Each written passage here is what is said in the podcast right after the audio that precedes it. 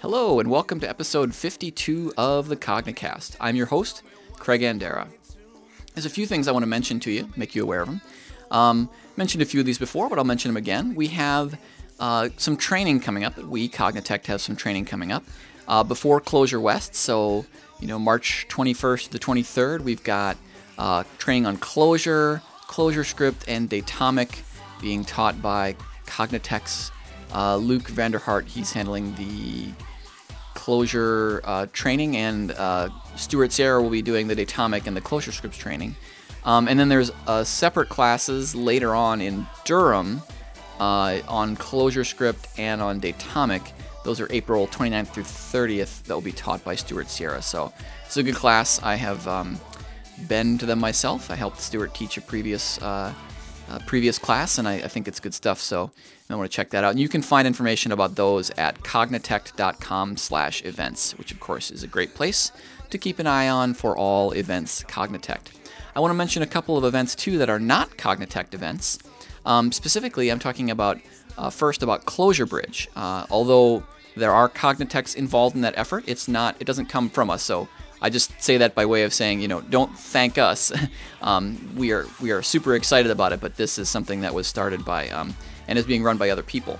Um, if so, first of all, we're excited that the, uh, that the first event uh, is getting ready to run in Durham, April uh, 4th and 5th, uh, 2014, um, and uh, you know to be followed at some point by others. Um, and if you would like to help out, um, you can go to clojurebridge.org and sign up there and you know the ClojureBridge people will let you know um, as the effort gets off the ground and more city events in more cities happen. You know what the need for help is. Um, really worthy effort. You should go to clojurebridge.org and uh, check that out and sign up and let people. There's already been a huge number of people that have signed up to help out. So thanks a lot um, to everybody. Hundreds of people have, have said they're going to help out actually, but that doesn't mean that there isn't um, need for more. So uh, do go and check that out. The other thing that um, I spotted on the web and that I think is super cool is, again, it's not a Cognitect effort, um, but it does use some of our favorite technology, so I thought I'd mention it, is uh, the Kitchen Table Coders, who you, who you, can find at kitchentablecoders.com, are uh, putting on a session, seminar, I'm not sure exactly what they call it, but um, it's called the Immutable Stack, and it features ClojureScript, um, specifically Om, uh, it, uh, Clojure, Datomic, like I said, some of our favorite technologies. David Nolan, whom we've mentioned many times on the show, is involved with that. Um, and that's being held in Brooklyn, New York, uh, Saturday, April 12th. So go to kitchentablecoders.com uh, and check that out. They've actually got a bunch of stuff going on. It looks super cool. Makes me wish I lived in uh, in Brooklyn, but uh, maybe you do, or maybe you're nearby and you can make it over there to check it out. So, um, boy, I think that's all I'm going to mention for now um, certainly a lot of cool stuff going on. And uh, so we'll, we'll go ahead and we'll go on to episode 52 of the Cognicast.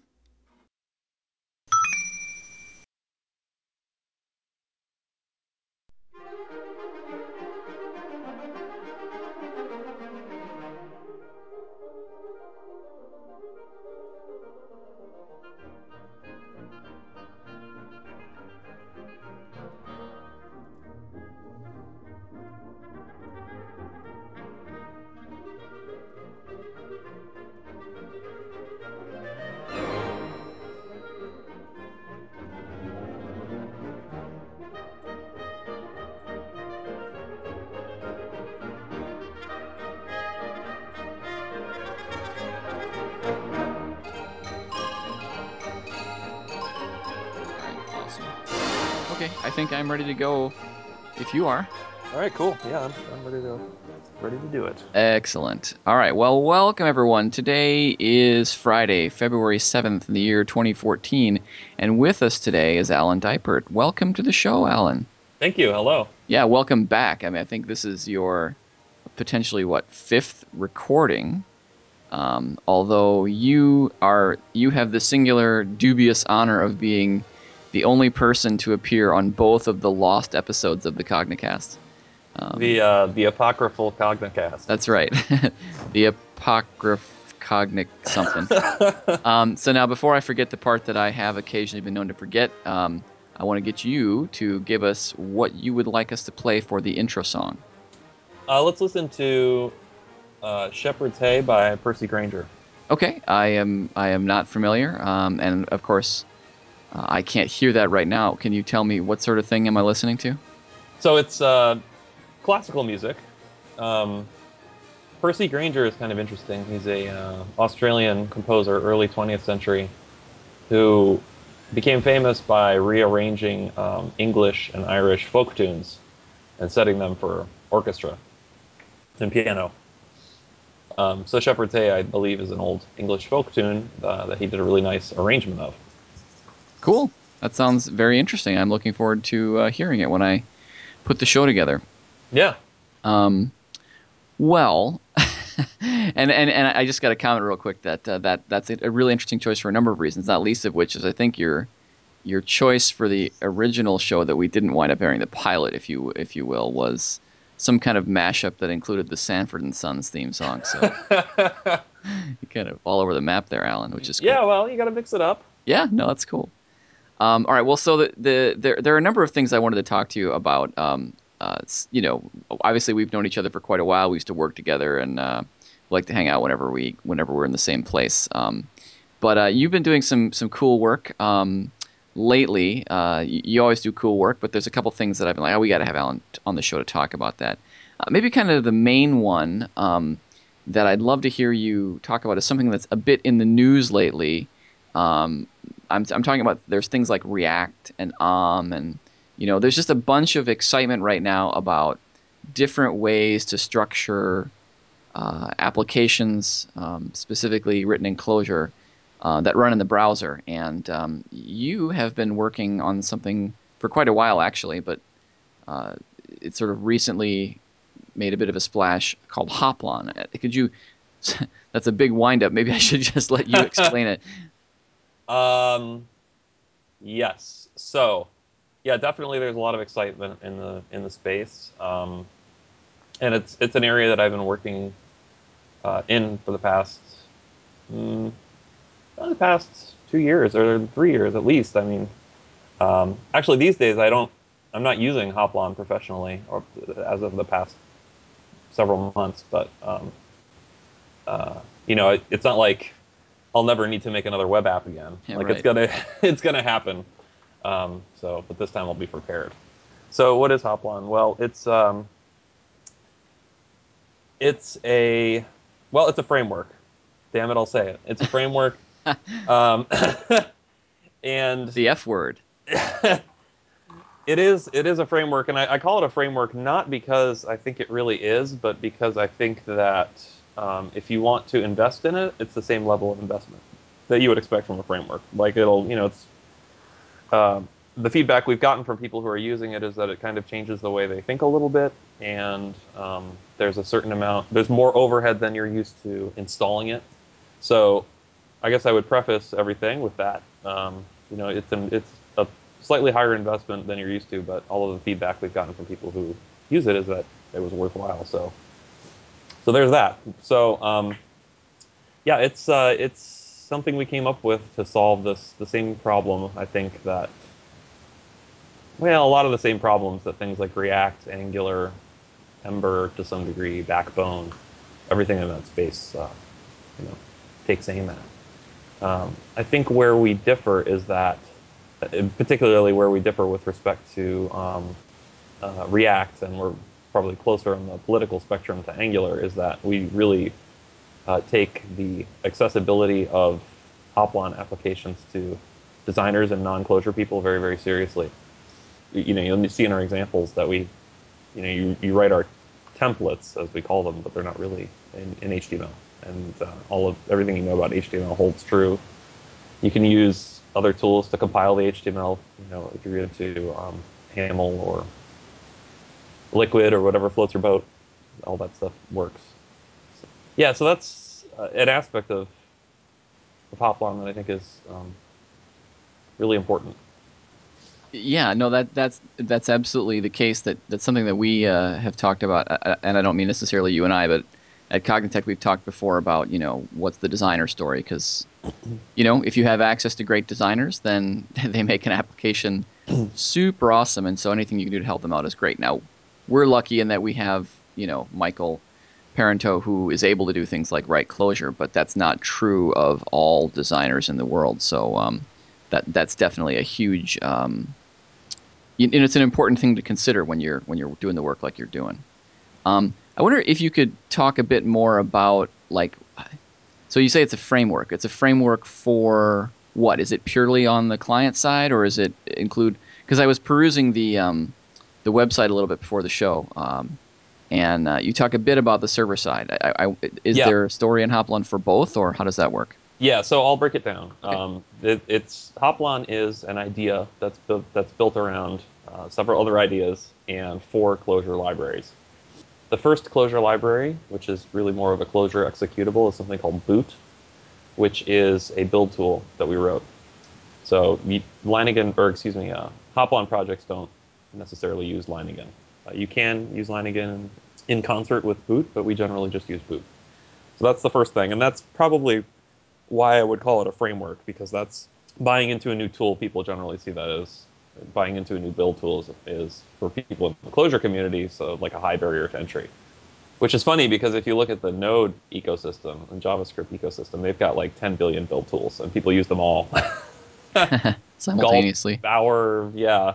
And I think the reason there is such a boon in build tools in the JavaScript space is because those folks are building apps that involve all kinds of asset pre-compilation. You know, they've got their CoffeeScript needs to turn into JavaScript, their Sass needs to turn into CSS, their Haml needs to turn into HTML, and when you have a significant amount of dependency order processing that needs to happen just to build your app, you need something or maybe multiple things to help you do that. So Sure. so, so you know, and, and those of us in the Clojure web space have the same problems. You know, there's kind of the idea of what you know what a Java project is, which is where most of the Clojure tooling comes from, but that doesn't really match up with the reality of what it takes to really build and deploy a web app these days, which is a lot of pro- like coordination of various um, tools. So, so Boot is a, a, a very small thing actually that we wrote to try and take that problem on because we actually found it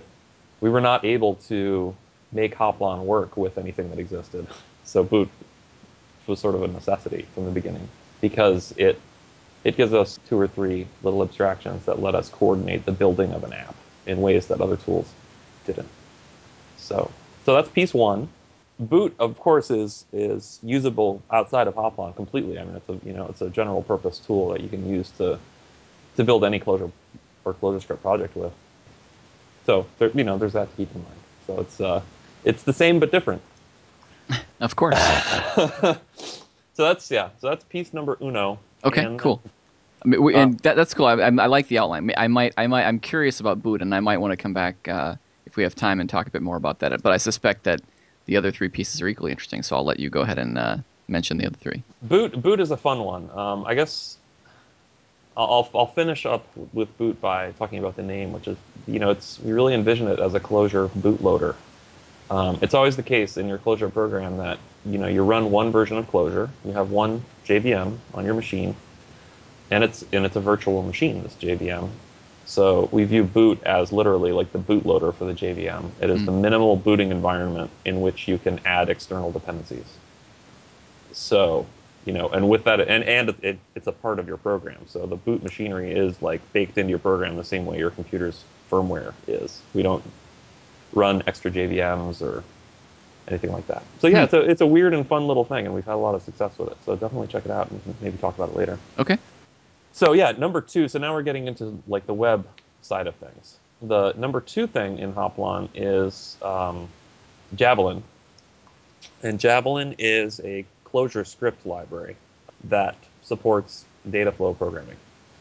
Where data flow programming is, you have a graph of identities or objects, and each of them has a value, and that value may be derived from a function and you wish for those functions to be run such that the values are updated uh, whenever any of the um, input values change.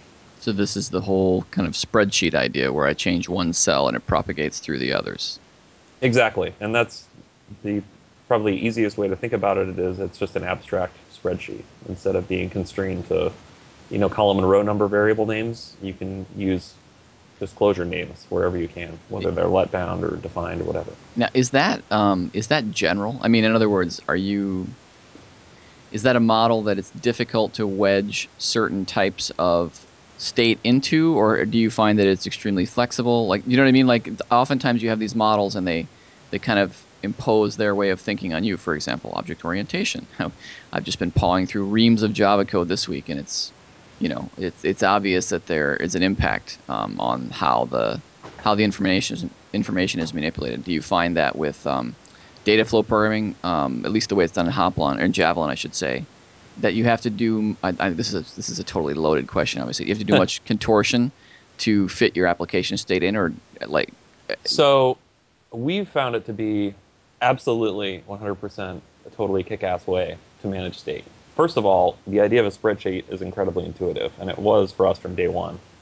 We, are, we originally, when we were in the design process, we did a lot of research into older older data data flow systems and the more recent FRP systems, functional reactive programming, which kind of is in the same space. And many of them add constructs and objects and algebras and primitives that are way more complicated and nuanced than the spreadsheet, and we didn't see the value in them. it always kept coming back to the spreadsheet. And um, I mean, the big difference between Javelin and your normal Excel is that the, the propagation model of, of, of your data flow, which is to say, you know, what causes values to change in your system, that's separate and sort of orthogonal to other things that are important, like uh, how are the things in your system named?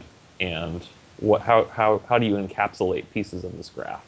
You know are these are these things what kind of objects are these in, the, in your in your host language? So in javelin's case you know it's it's those kind of edges of systems like this where you you know make the money make or break it because you know that's the interop side so for as far as interop goes you know our javelin cells are ClojureScript reference types, really. They can be dereferenced. You can swap on input cells or reset input cells.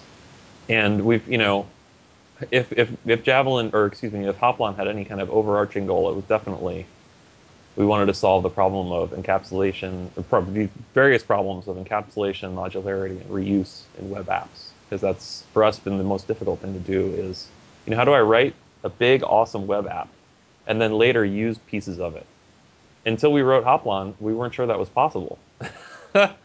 um, especially if you're not in the same. I mean, it's you know, if you're within a framework, sometimes you get a little bit of reuse, but and so maybe you'll get a lot, but that framework is probably tuned for a, a, specific use case. So if you need to build an app later that's significantly different, it becomes less and less likely that you'll ever be able to reuse anything. So Javelin really for us supports this goal because it doesn't imply anything about the DOM or HTML or browsers. All it needs is what ClojureScript gives it, which is you know you can name things and you can write functions. so it supports the style of programming which is any any Hoplon app or any app really, any application at all has is a little is a little state machine where the environment, the values in the environment are kind of the state.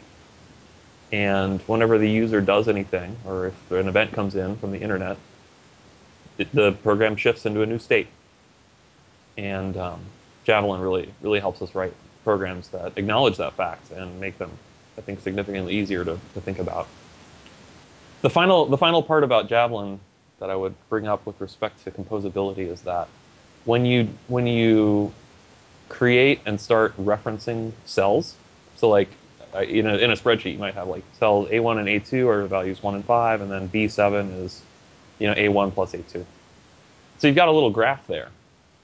And maybe separately on the same sheet, you would say, oh, and also, you know, the input cell C5 is going to be 10, and input cell D3 is going to be whatever that last cell I mentioned plus some constant like 7.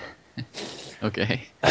so now you've got you know the same sheet, but you have two disparate graphs. Um, a cool thing about spreadsheets is that if you create a new formula cell that references cells from the first graph and also from the second, there's a there's a meaningful composition semantic. Um, mm-hmm. Um, you know, spreadsheets do this dependency directed propagation so that when any of the values change, they make sure to update all the formula values in the order that they, they need to be. And uh, this this concept is killer, I think, because in spreadsheet world it means that you never think about time in a spreadsheet. It's just the time is not a thing. Right. Um, and Javelin programs are the same way. Yeah, it's funny how that keeps cropping up, isn't it? yeah.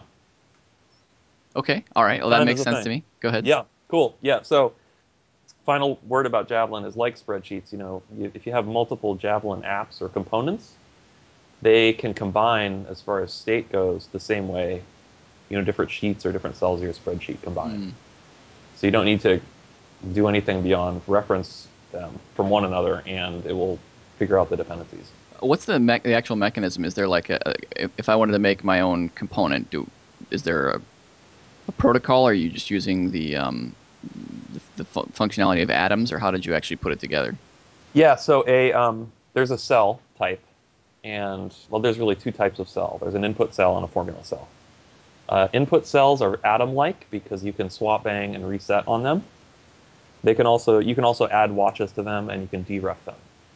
So they're basically they're designed to be the sort of mutation inputs, the the the holes into your data flow graph that your app is going to be putting values into.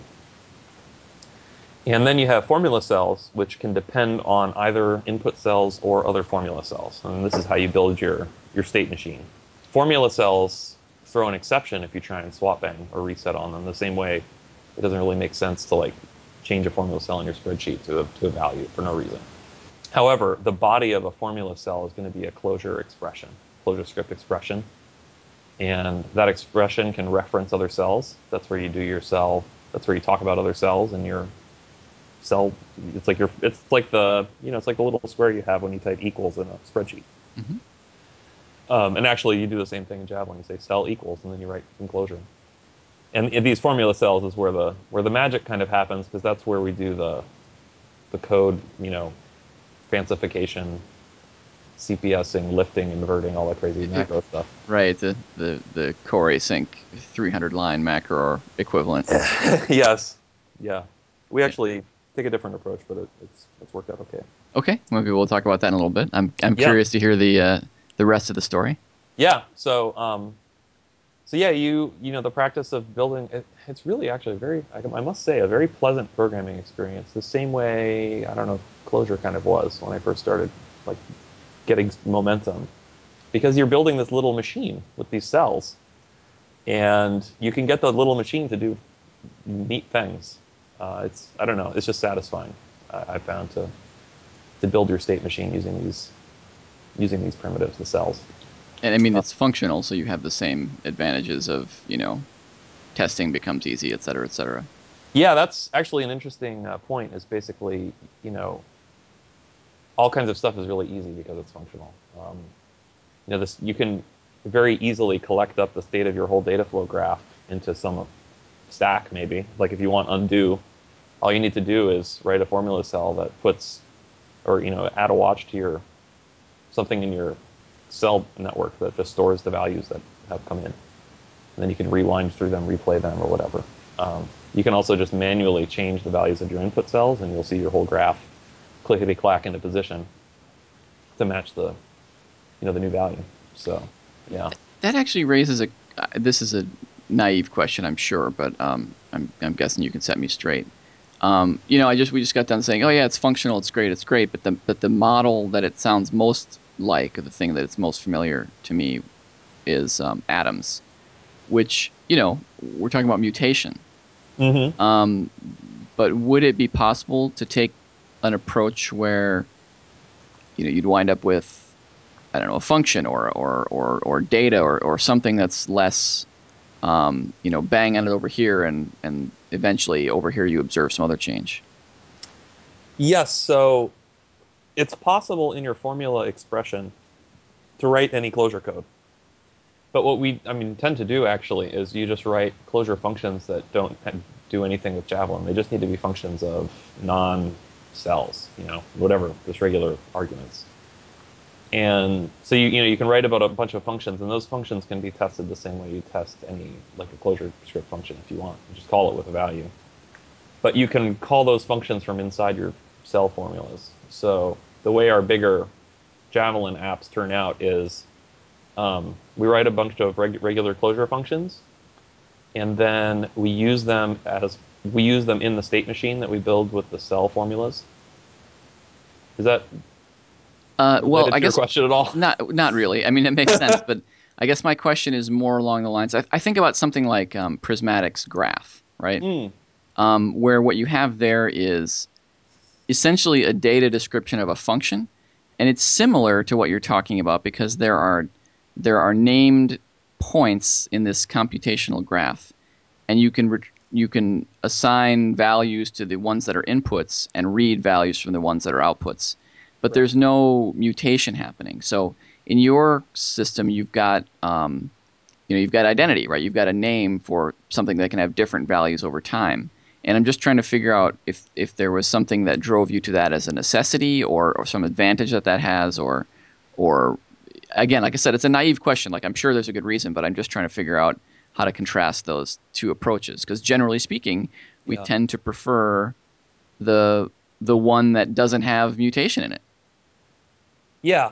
Well, you hit on something there I think that is relevant to what our next topic will be, but there is nothing more declarative than a program. and Javelin embraces the idea that, you know, your state machine moves forward by the application of code to your existing state.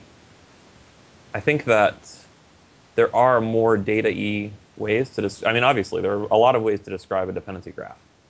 And, you know, uh, prismatic oh, what was it called again? Graph they have there. Flow. Oh, I, I think of I always think of Stuart Sierra's, which makes me uh, Oh, component. yeah. yep. um, Great of names, right? yes, yes. Hoplon is much better. Javelin is much better. No, I'm kidding. Those are both. Those are all fine names. Please, no angry emails. They're great. well, naming's hard too. Naming is hard, Uh, unless yeah, you're Kyle Kingsbury, apparently. Oh man, he's so cool. Yeah. Sorry. Go ahead. Kyle. Anyway, um, yeah. So uh, there are a lot of ways to describe these, you know, dependency graph, and um, I think Javelin's approach is kind of actually fairly similar to the prismatic one in that, you know, you describe your dependency graph the same way you describe your, the dependency graph of variable names in your program. Like you can only build your graph out of things that the code at that point could see, whether that's something that you've, you know, imported in your NS thingy or exists in that scope. And uh, that's kind of that's part of our, our, our, our attack on the modularity problem is we don't want to take on none of our libraries. We no, we don't want any of our libraries or any part of Hoplon to take on naming or composition or anything that ClojureScript already does because it does it fabulously. And um, there are a lot of different ways to describe data flow graphs where you might admit your own little naming scheme or your own dependency scheme. And we try and avoid it. We tried to very hard to avoid anything like that because um, uh, that's just adding additional functionality to something that's already solved by Clojure, as far as we're concerned. Now, another outcome from that, depending on ClojureScript's modularity stuff to do like composition of these data flow graphs, is that they're they're dynamic, which is to say, I mean, this isn't really a thing in ClojureScript yet, but you can add and remove cells to and from the graph at, at runtime, Mm. which is functionality that we don't again we don't really use, but it's it may come up, and you know certainly you have that in a spreadsheet. You can add and remove cells at any time. hmm So we, under the covers and some implementation stuff and other parts of Hoplon, we take advantage of the the mutable cell graph. But as far as describing your state machine, it's not very often. It hasn't really come up that you would you would do that, but it's possible. And it's also how you know you composed your your cell graph with other cell graphs. Is you know you it's kind of like you're merging these two state machines together, and the boundaries are the names they expose to each other. Yeah, that was actually something that when I went to use Graph, I found to be problematic. Was this idea of um, the names being global? Like the problem I was trying to solve was audio processing. Mm-hmm. and I wanted to be able to compose, you know, arbitrary chains of processing where, you know, I might have an operation like, you know, split a track, a stereo track into two mono tracks, or increase the gain, or fade in or fade out. And I wanted to have these operations that talk about their input, um, and then produ- you know, produce some output that would be the the operation applied to that input stream. And the Mhm. problem I had was that um, I couldn't, and, and there may be a way to do this. I, I didn't look at it for, for all that long. I, I, I couldn't get to a place where I could say, okay, this is a name that generically represents the input to one of what might be many uh, what might be many different gain operations in this in this single overall operation. And so, you know, I, I couldn't basically I couldn't pick names for my for my cells because they had to be global. Is that uh, is that same situation come up in Hoplon or you know? Uh, no, for two reasons. One is that um, cells don't need to be named to participate in the graph. So you can totally have an anonymous cell. Gotcha. Um, you can have cells that take a, a, function that returns a cell that takes a cell as an argument, or whatever. So Okay. you, all kinds of permutations of cells functions are possible there. Um, the second thing is that you know the dependency graph that Javelin maintains on your behalf, which gives it the consistency property, is is completely dynamic. So if you add, say you have some existing network of cells and you want to add one to it, when you do that, that cell that you just added will be evaluated, or when, when propagation happens, you know, when an event happens or, or when data changes that causes the values to start shifting, we'll make sure that that most recent thing is called at the right time. So, you know, that, and that doesn't, that doesn't require that the thing that you just added has a name. So yeah, in general, it's just, it's, I mean, the prismatic thing is really cool. And originally, um, I was thinking of maybe integration points, or maybe they can do the same thing. But I think they're they're they're different. You know, the the they require names, and it's a static data flow graph.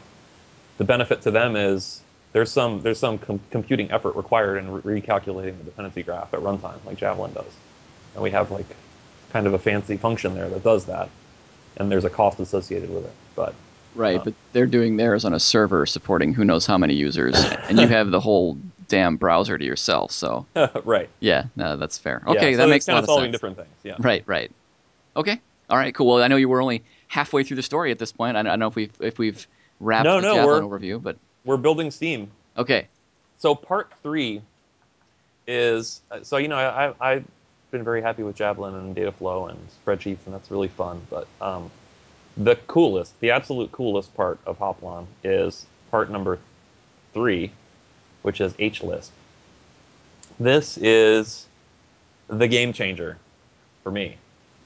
Where to start? So have, have you read anything about this property of, of Hoplon? How it's uh, yes, okay. yeah, but but I mean, I don't. I'm sure that at least one of our listeners has not. So Okay. lay it on them.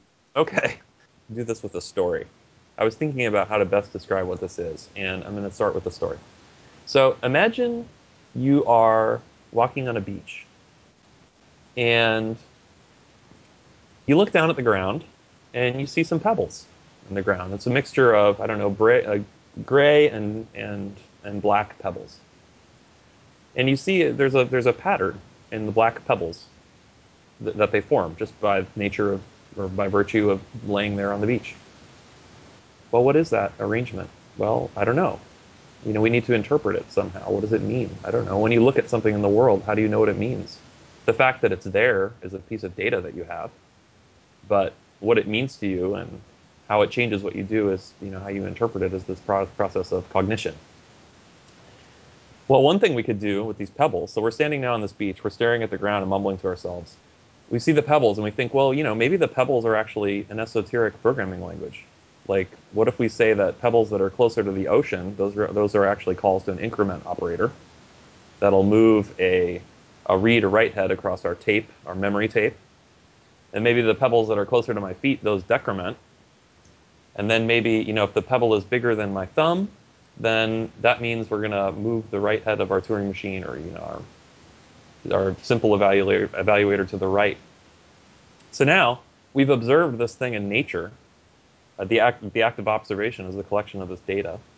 And now we're saying we're, we're starting to apply our own rules for interpreting it. Now we can go elsewhere in the world and look at pebbles and see them as programs. I mean, who knows what they'll do? We don't know. But um, we can give them meaning by applying rules. So you can look at anything in nature and apply an evaluation semantic to it, and it becomes a programming language. Okay. So- I, I, I'm I'm with you. I'm wondering where this is going, but I'm with you so far. Okay, so coming back to Earth you know, in computers, we're surrounded by data. You know, we're always on the beach. We're always looking at pebbles. They're everywhere. They're in the RAM. They're in the disk. Um, we see formats like XML, YAML, and so on. Now, obviously, when you see a format like HTML, it's been boxed up for you to be interpreted. It already is a programming language. Um, but if you have data in hand, you know, you can get additional leverage by applying your own ways of, of thinking about it. Perhaps the, the people who came up with the format didn't intend. And the particular tool that we have to give infinite meaning to, to tree structured data is Lisp. Lisp is this very small idea, which is whenever you, in the world you see any data that can be interpreted as having a tree structure, it can be a programming language too. Which is, you know, that's that's the idea of Lisp. And historically, Lisp is implemented on top of linked linked lists, but you know, can be any any tree structure can become a programming language through Lisp's rules. So, Misha Misha and I were thinking about this, and this is mostly Misha's idea. But By the way, uh, the Misha you're mentioning is the is the other person in the we when you talk about Hoplon, right? right, yes, he is uh, a long time, long friend, of, long time friend of mine, um, and he and I had been working on things related to Hoplon for probably the past uh, since 2007 or 2008 is when we started building web apps together. That's like six decades in internet years, right? Yeah, yeah, forever. Well, he had this idea. So the idea was, what if, you know, HTML is a tree structure, and it's kind of a programming language, like a browser evaluates HTML, but it's not a very useful programming language because you can't do things in HTML like reference other places in the document. Things can have identifiers, but those identifiers are global, and you can't do any kind of calculation based on other data. And I'm just just in, I'm talking now just about you know what happens when you go to a web page in your browser. The, the HTML is evaluated into something that you see on the screen, but it's fairly it's a fairly weak programming language as they go. And of course, you don't have the ability at runtime to change any anything uh, in just pure HTML. HTML doesn't give you anything to do to manipulate itself dynamically. Mhm. Uh, there's a separate environment, JavaScript, which does this. JavaScript, for our purposes, is already a Lisp via Clojure ClojureScript. So the idea was, well, we have on in the JavaScript runtime environment that that's a, a, a runtime that is a Lisp, but it's an awesome Lisp, and it has visibility and the ability to mutate HTML. All the things that HTML can't do to itself as a programming language, JavaScript can. Then we have HTML, which people mostly treat as the sort of I/O cesspool.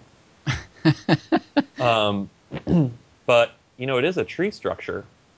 So maybe to eliminate this mismatch, which is the absolute boon for anybody who wants to write anything modular or reusable on the web, maybe what we can do is say, well, we'll just apply Lisp semantics to HTML. That way, it becomes a programming language the same way the stuff in JavaScript did. And now instead of having two environments, we've got one. Hmm. Um, Okay. So, sorry, give me an. Maybe this help me if it's more concrete. So, Yeah. So the the the concrete thing is um, in in Hoplon when you're writing an HTML template, you're not actually writing HTML. We have a preprocessor that takes your HTML and compiles it into ClojureScript. So we don't have any static templates at all. so if I write something that's just like a div that contains an image tag, Mm-hmm. that goes through some process and becomes what? Well, your div is going to be a function call to the hoplon.hlist.div function, um, which returns an actual DOM element value. Is it would be the return value of the function Okay. call, and um, these these elements, these HTML elements, are are also invocable. So if you had like a list of items, you could do map li over the list, Mhm. and that would return you know a vector of elements. And to invoke one of these elements is really uh, to append. So where in where in where in Lisp, if you um, have an argument, it gets evaluated and passed to the function. In HLisp, if you have an argument, it gets evaluated into a DOM node uh, and gets appended to the function, function slash element. Um, so there's some tricky there's some tricky aspects to this because uh, HTML has is slightly more nuanced than lists are, and I don't know. I think I'll spare you the details, but they're you know like Lisp. There's just a, there's a few small rules to turn it into um, to turn HTML into Lisp, and this is the stuff that Misha designed over a couple iterations. The current the current Hoplon compiler is like the fourth attempt, but yeah, it compiles your markup into ClojureScript code, and these element function things return DOM actual DOM element values. Okay, so what I wind up with is a is a client application that's completely dynamic. I mean, it would just be, I mean, pure JavaScript in the sense of not even having any HTML in it. Correct, and it's it, that's exactly what happens. So hmm. when you have your when you have your template, we we actually for for uh, SEO purposes, we can do what we call pre-rendering, which is we can evaluate the initial version of your page. Sure. And you know get that into a string, and that's the like the skeletal HTML. Um, then the first thing that happens when the Hoplon app boots is we blow all of we blow the body away and evaluate your top level HTML function, and then append it to the body or whatever, or append it to the page. This is interesting because this is how, I mean, this is how UI has been done for a long time before the advent of HTML. And there have been other um, markup languages before HTML, but you know, used back in the day when you wanted a UI, you would write code that would say draw this thing, and so you've said, well, that's what the browser is doing anyway, but let's let's move that let's move some aspect of that evaluation out into my program where I can then uh, I, I mean I think like you said the main win is modularity, right? Being able to compose these things there's two mega epic wins in my opinion. The first is the first is modularity and composition, um, because now we're living in an environment where you know a function can return an HTML element, and we can later do something with that. You can have you know higher order HTML generating functions. yes, right. Just you Templates. know all the all yep. the all the stuff you can do in functional programming now applies to building HTML. Right. The second thing, which is slightly more nuanced and doesn't really bite you unless you're building something big, is when you have a data like a an as data representation of something, like uh, hiccup is a good example of. Mm-hmm. You know, here's a here's a fairly common um, middle mid, mid level abstraction for for the DOM. That's just easy for us to work with in a lot of ways. If you so one so you have say you're working in hiccup and say you have the requirement to do something like uh, I need to spit out a bunch of LIs and each LI or list item needs to have a button inside of it. And when you click that button, it should delete its parent LI. So now you have a situation where there's something in your data that's self-reference, self-referencing. And at the time you're writing the template, you need to unify the button with its parent, usually by some kind of like a temporary, you might like a gensym, like an identifier mm-hmm. that you'll you know later use at runtime to make sure that when you click the button, it deletes the right thing. But the more complicated those kinds of things get, the more complicated this naming that you have to do gets because now you're managing these temporary names. Sure. And you're also it's sort of like writing a macro in the sense that you're managing the temporary names that will later be like later at runtime something will happen with them. Yeah, yeah. It's and, an, it's kind of a kind of the bad sort of indirection. Yes, it's it's definitely I would say not good. And that that difficulty is the difficulty that one takes on when when one decides to work with an intermediate representation of data. Um, because you know data is just data is not a programming language. Data is data, and if you want naming semantics in it, you're going to have to bring your own because you don't. It's not a programming language. Yeah, right. Whereas, right. Whereas if you're if you were writing this in raw JavaScript, you would just say parent, right? Right. Yeah. Yeah. You, your any number of awesome functions. Right. I'm sure. So yeah, you, we don't we just don't have that issue because um, it's it's programming all the way down. And I learned recently, I can't believe I didn't know this for so long, but PostScript. PostScript is maybe the sweetest thing ever. Yes, I used I learned PostScript at one point as like a it's it's a programming language. Like you can really totally. write code in it. I and I don't remember why, but I actually learned it at one point and wrote a few, um, you know, just beyond trivial programs in it. Um, and there's awesome. interpreters for it everywhere. It's it's crazy. Yeah. No, it's PostScript is an amazing thing, and I was really refreshed to run into it because I think it was invented for the same reasons that we invented Hoplon. Mm-hmm.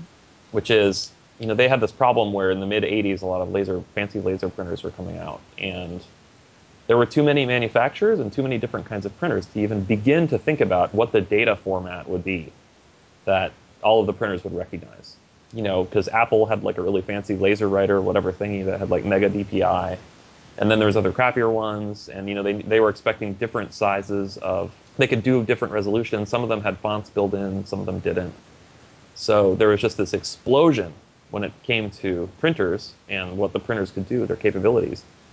I think a bunch of the dudes, the printer manufacturer dudes, sat down and, and tried to come up with a format.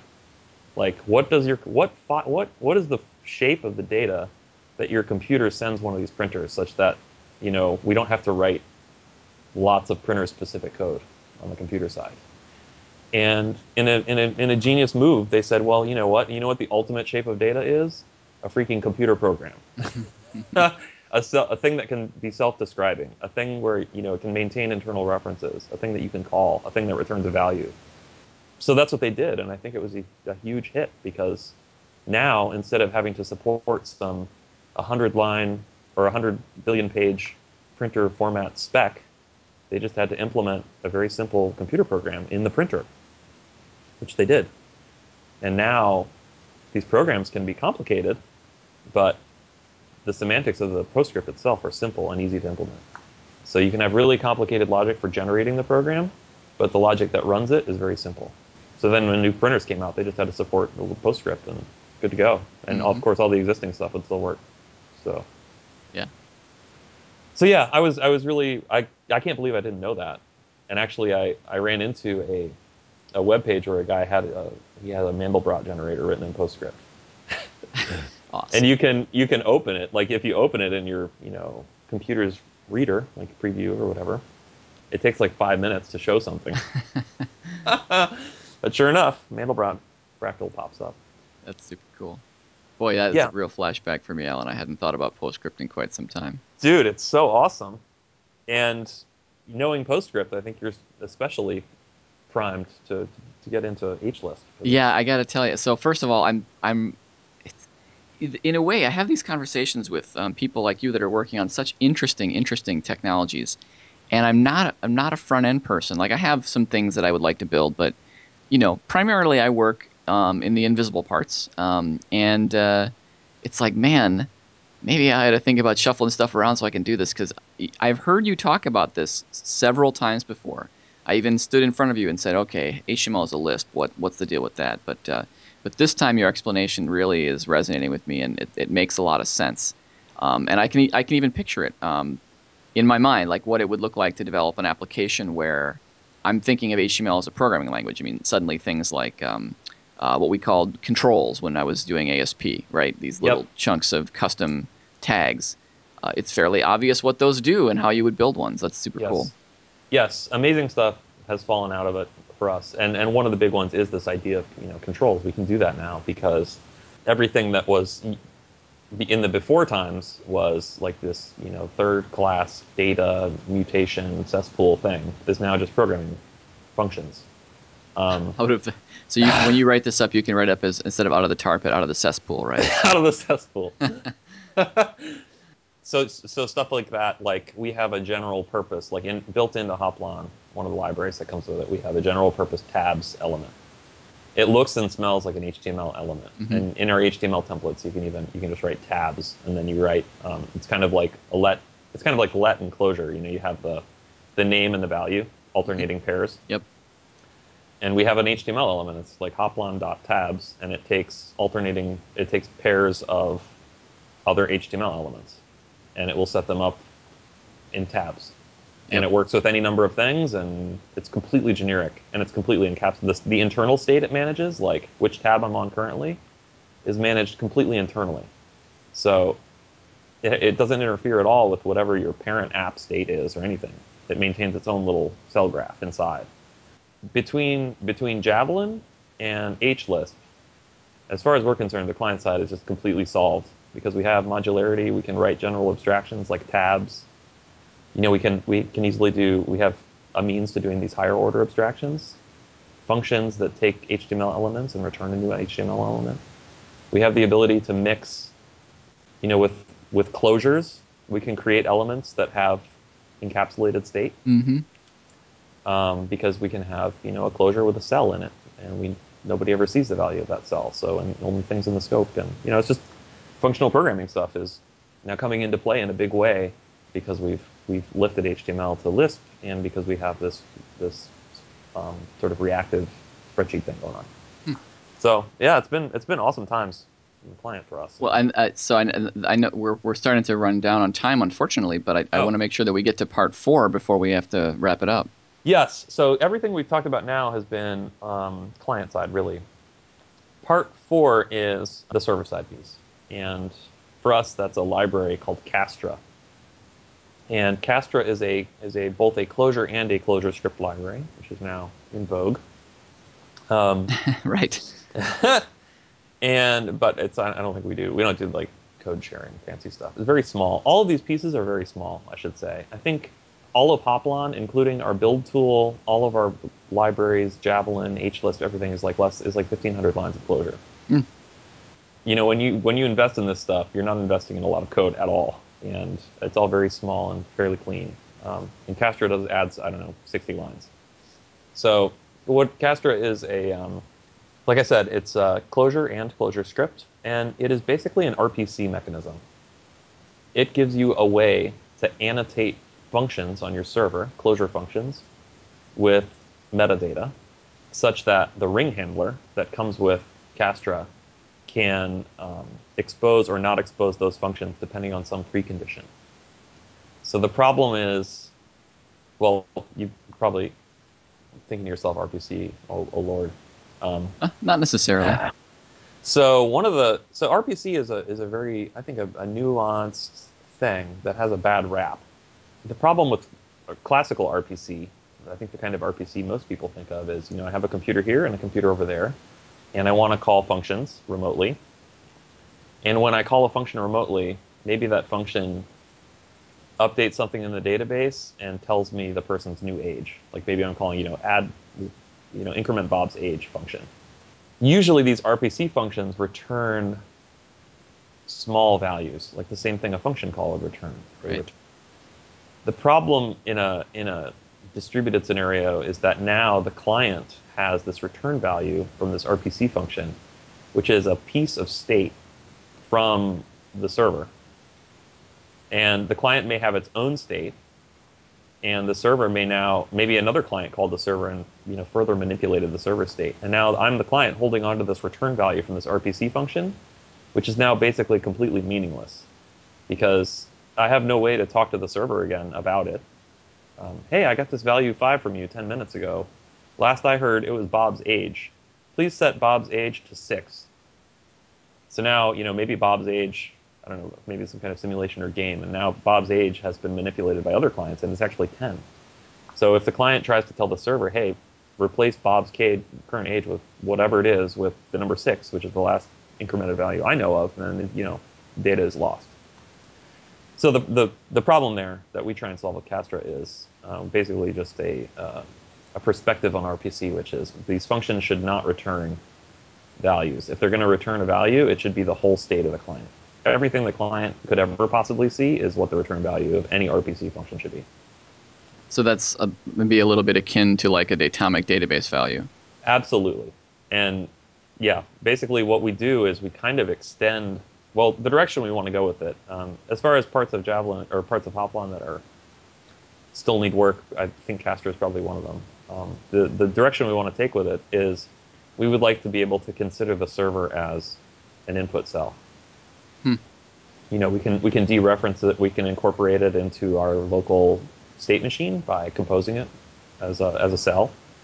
That's the direction we want to go, and we're not we're not sure it's possible, but it's definitely very similar to the way you you sort of destructure a datomic database. There's some amount of global state in your program. Then there are views into that state, which are the the state as far as any particular client is concerned and then that state is used to, to drive that client's view of the whole world. Right, and it's consistent is the important thing. Exactly. Exactly.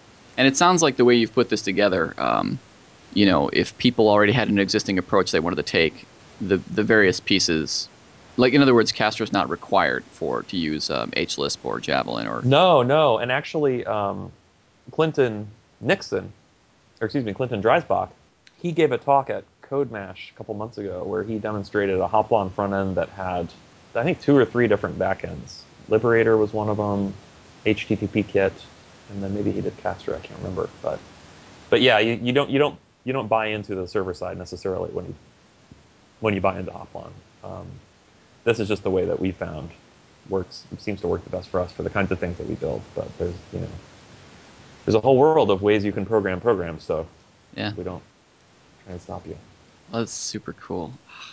So this this has been awesome, Alan, and I, I hate to even stop the conversation because there are actually other things I want to talk to you about too. But you know, I always we get to this point in the show, and I always picture like people sitting in their driveway.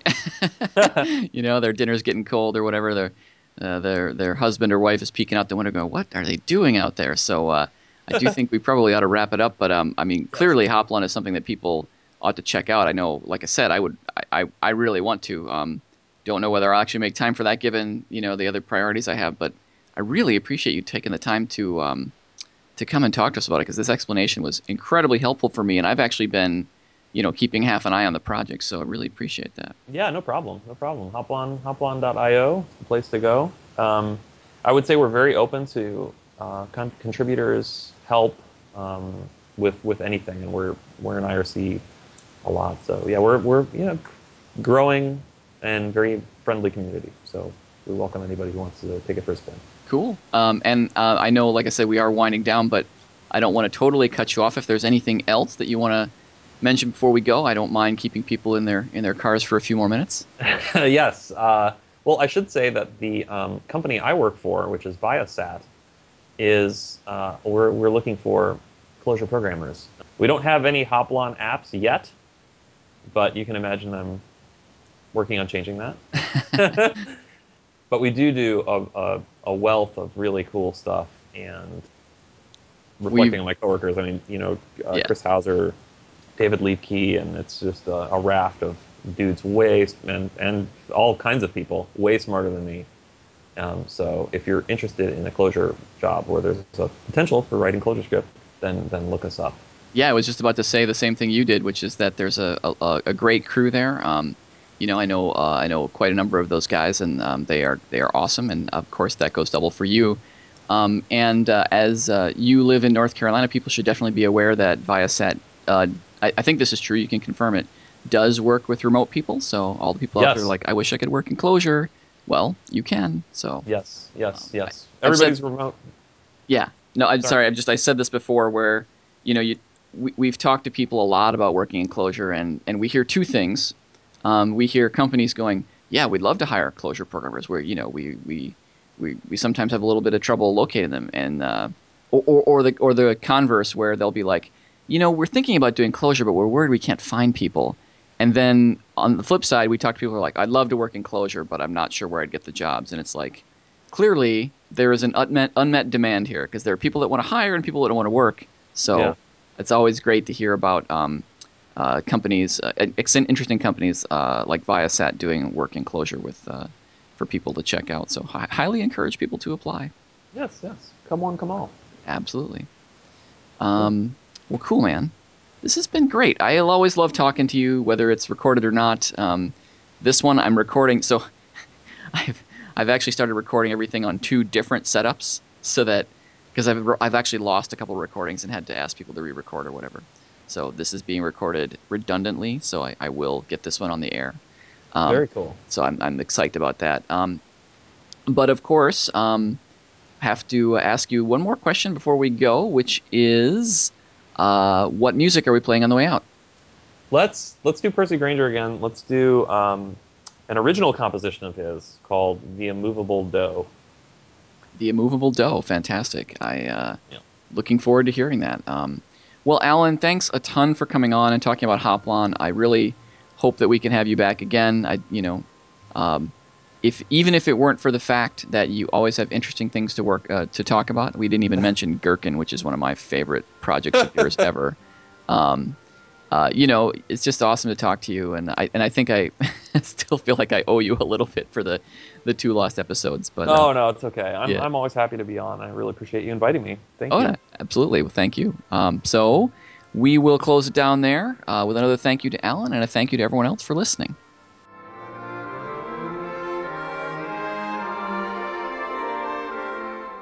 You have been listening to the Cognicast. The Cognicast is a production of Cognitect Inc., whom you can find on the web at cognitect.com and on Twitter at Cognitect. Our guest today was Alan Dipert on Twitter at Alan Dipert, A L A N D I P E R T. The Cognicast is produced with help from Alex Miller, Alex Ward, Daemian Mack, David Chelimsky, Jamie Kite, Justin Gehtland, Lake Denman, Luke Vanderhart, Lynn Grogan, Mark Phillips, Russ Olsen, Ryan Neufeld, Sam Umbach, Sandy Ezel, and Stuart Sierra. Episode cover art is by Michael Parenteau. Audio production by Russ Olsen. I'm your host, Craig Andera. Thanks for listening.